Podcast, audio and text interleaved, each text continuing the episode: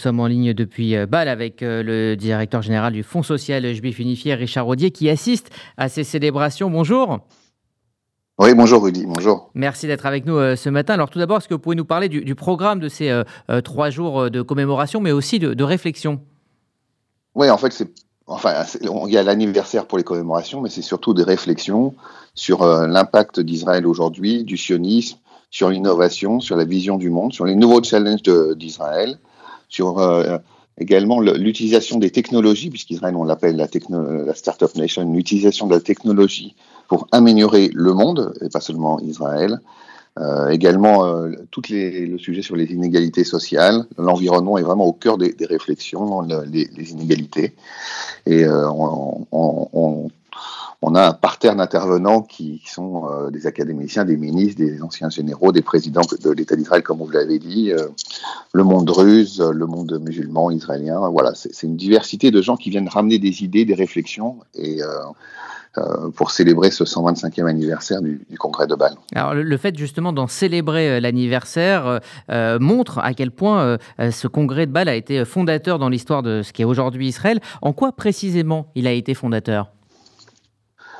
En fait, euh, Églantine Delalleux l'a bien expliqué. Euh, Herzl a, porté euh, ce premier congrès sioniste mondial en disant J'espère qu'avec ça, je vais, dans 50 ans, créer Israël.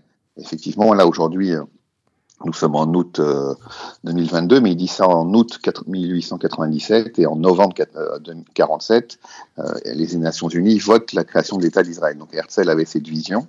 Mais on pourrait résumer en fait ce congrès de Bâle euh, autour des deux œuvres majeures de, de Théodore Herzl. La première que tout le monde connaît, qui s'appelait le Judenstaat, l'État des Juifs, l'État juif, on ne sait pas exactement comment, qui vient en 1896, donc qui vient inaugurer le congrès de Bâle, c'est-à-dire le préparer euh, juste un an avant. Et dans l'État des Juifs, ce livre, Herzl en fait se dit euh, les démocraties, la République, la Scala, les, Lumières ne vont pas arrêter l'antisémitisme.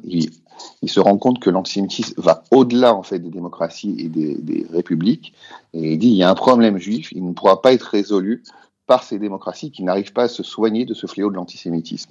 Il faut un État. Et cinq, six ans plus tard, en 1902, il va écrire ce fameux livre euh, Alten Holland, euh, Retrouver une terre vieille euh, nouvelle. Euh, et là, en fait, il va amener sa vision supplémentaire, qui est en fait de donner des réponses juives aux problèmes universels.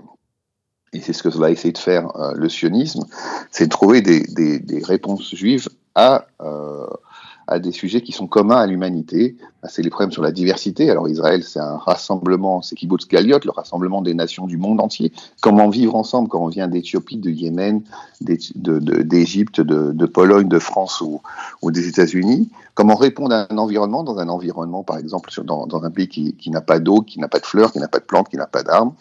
Euh, Comment travailler la diversité, l'éthique? Voilà, Et ça, c'est son livre de 1902. Et donc avec ces deux apports, un qui est, on peut pas répondre à un problème qui est l'antisémitisme, et deux, qu'est-ce qu'on peut amener au monde en tant que juif? Voilà, c'était ça l'idée principale. Alors Israël a, désormais un peu plus de 74 ans, c'est une réalité euh, complexe, c'est une réalité quotidienne, mais c'est aussi une réussite. En quoi euh, l'idée de sionisme euh, a-t-elle évolué en 125 ans? Écoutez, nous, avec le Fonds social juif unifié, on, vous savez, on est, on est par définition proche d'Israël. Quand je dis par définition, c'est-à-dire que nous, on, soutient absolument la réponse qu'a trouvée Théodore Herzl, génial il y a 125 ans, d'avoir une situation avec une réponse politique et géographique euh, à l'État d'Israël.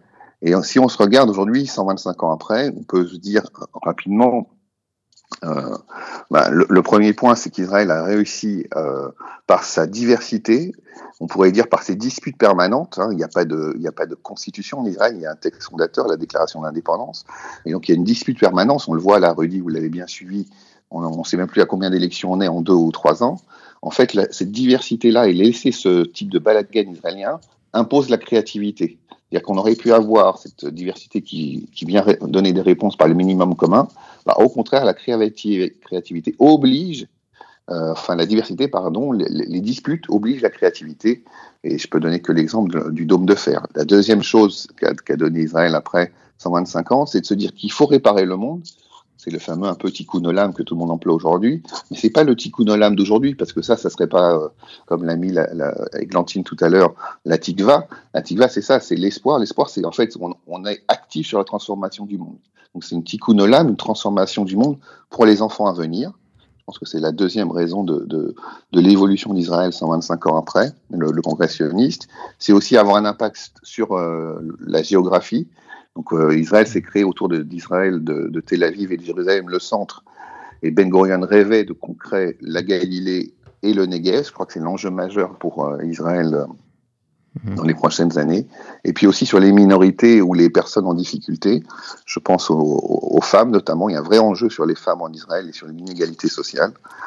Et euh, on pourrait on pourrait, euh, pour euh, les, fans d'Israël que nous sommes, euh, se rappeler les paroles d'une chanson. C'est toujours intéressant, les paroles d'une chanson. On peut penser à Rick Einstein. Et sa, chanson, c'est que vous connaissez bien, Rudy, vous allez la chanter, est-ce que vous êtes meilleur que moi? Mais Ani Veata Nishane et Olam, toi et moi, on peut changer le monde. Et c'est cet espoir-là de changer le monde malgré tout que porte le sionisme encore 125 ans après.